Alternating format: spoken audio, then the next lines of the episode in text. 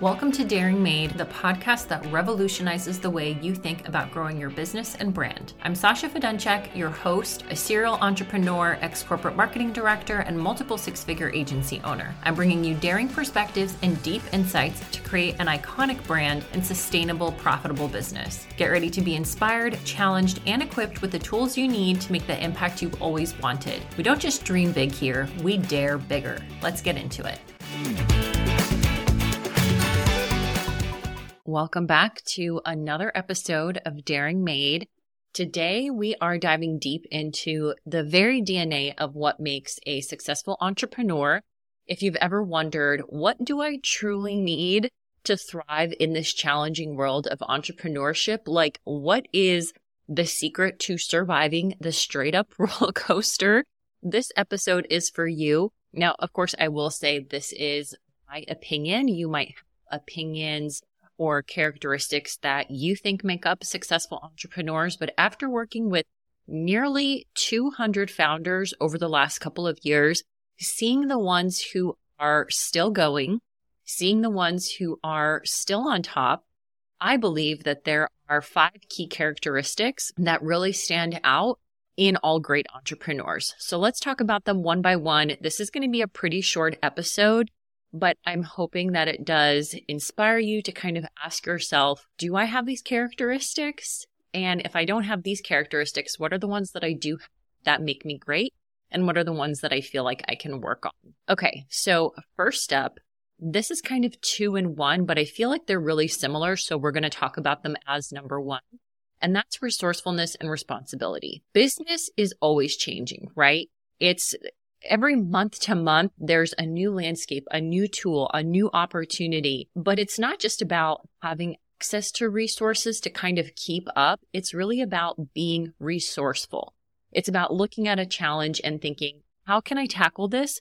Instead of why is this happening to me? And this is really big and kind of comes back to the idea of having a hero mindset versus a villain or a victim mindset. When we have a victim mindset, you know, we're really asking like, why is this happening to me? And what did I do to deserve this? And all these external forces are happening to me. And when we're in that victim mindset for a while, we actually tend to become the villain because we're not taking action. Whereas a hero mindset is really going to step into responsibility and own their vision, not expecting other people to do it for you and definitely not waiting for someone to save you. So having that radical responsibility, having that resourcefulness says whatever kind of comes my way, I'm going to take responsibility to figure it out first before I go pay someone or beg someone else to save me. Now, this doesn't mean that you have to be an expert across every single thing in business.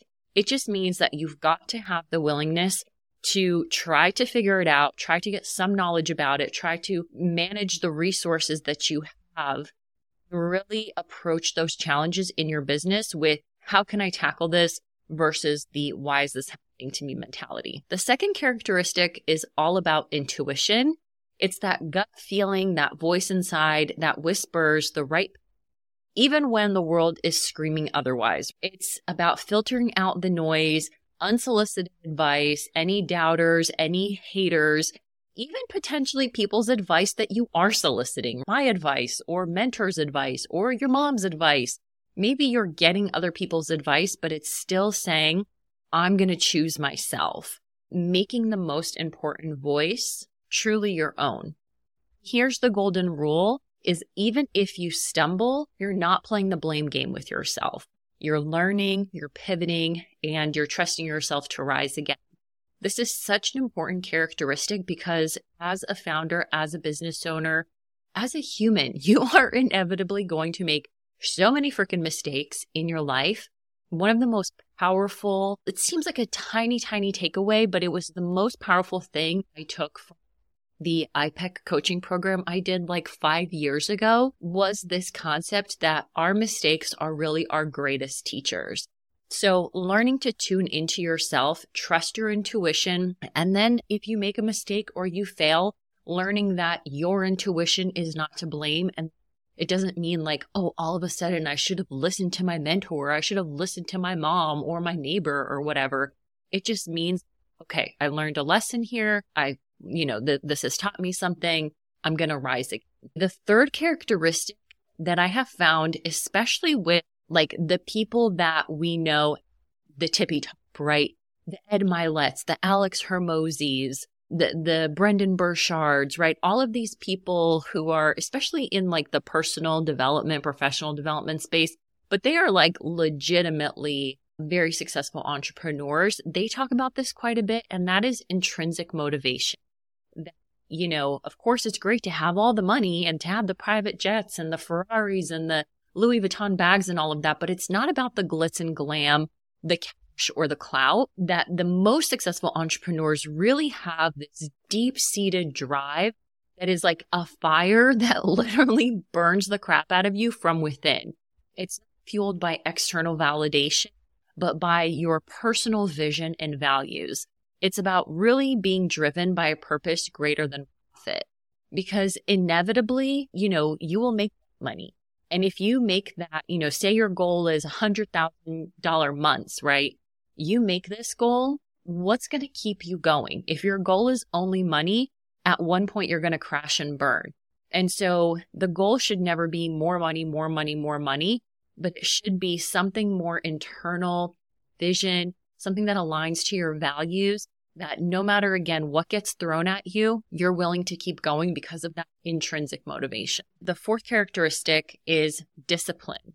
Now, I'm not talking about, you know, you have to wake up at 5 a.m. and you have to journal for an hour and then you have to put yourself into a cold plunge tank and you have to have all of this crazy things going on, you know, before the sun rises.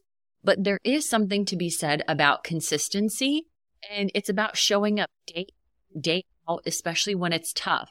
Now, I'm not talking about, you know, you just have to get rid of your feminine flow and you cannot rest and you have to go, go, go and, you know, be this big hustler. That's not what I'm talking about.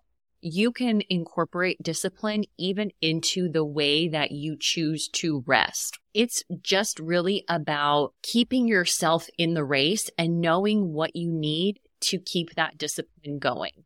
One of the best examples of this is it's kind of like going to the gym, right? You don't have to go and lift crazy, crazy weights every single day, but to have a routine and to have goals and to have an idea of what you're going to do to kind of reach those goals, making sure that you're showing up, even if that day toward your journey, toward your goals is a rest day. That's what discipline is all about. And this is definitely something that is very important to me and something that I resonate with a lot. I started going to the gym and lifting weights like when I was 22 for some unhealthy reasons at the time.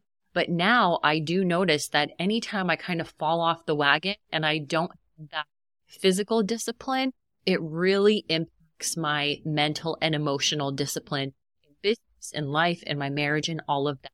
So having that in the back of your mind of, you know, this is, this is a marathon. This isn't a sprint and I have to have some sort of discipline, some sort of a, a routine or something that you know, like I said, just keeps you in the race, I think is so key. The last characteristic that I see with incredibly successful entrepreneurs is the dedication, or I'll even say the obsession with continuous improvement. You know, when you study the greats across history or, you know, your potential idol now, you'll definitely see that what they're doing today is not what they were doing five years ago or 10 years ago there is a dedication or obsession to continuous improvement. The moment you think you've peaked is the very moment you start to plateau. And those top entrepreneurs, they are lifelong learners. They're always hungry for growth, for innovation, for ways to shake things up. It's not about being the smartest person in the room.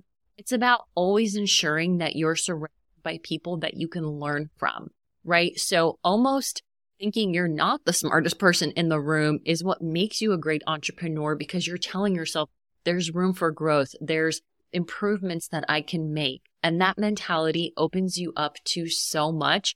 Everything from, you know, these great relationships and community building to really kind of like keeping you humble. If you think you're the freaking bee's knees or God's gift to the planet in whatever industry you're in, and you're just like the top dog and no one can touch you, people are going to see through that really quickly. So, continuous improvement, I think, is definitely an important characteristic of the most successful entrepreneurs. So, there you have it. Those are the five characteristics that are often the lifeblood of thriving entrepreneurs.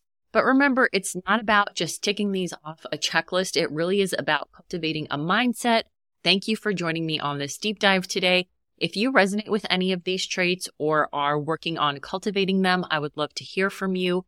Drop a comment, send me a message on Instagram, Daring Made, and let's keep this conversation going. I will see you in the next one. Thanks so much for giving this episode a listen. If you enjoyed what you heard, please be sure to take a moment to rate or review us. You can also share us on social media. Take a screenshot of this episode and tag at Daring Made. We will happily personally thank you for sharing us with your friends. Also, don't forget to check out daringmade.com for a whole library of incredible free digital resources for entrepreneurs just like you. We'll catch you in the next episode.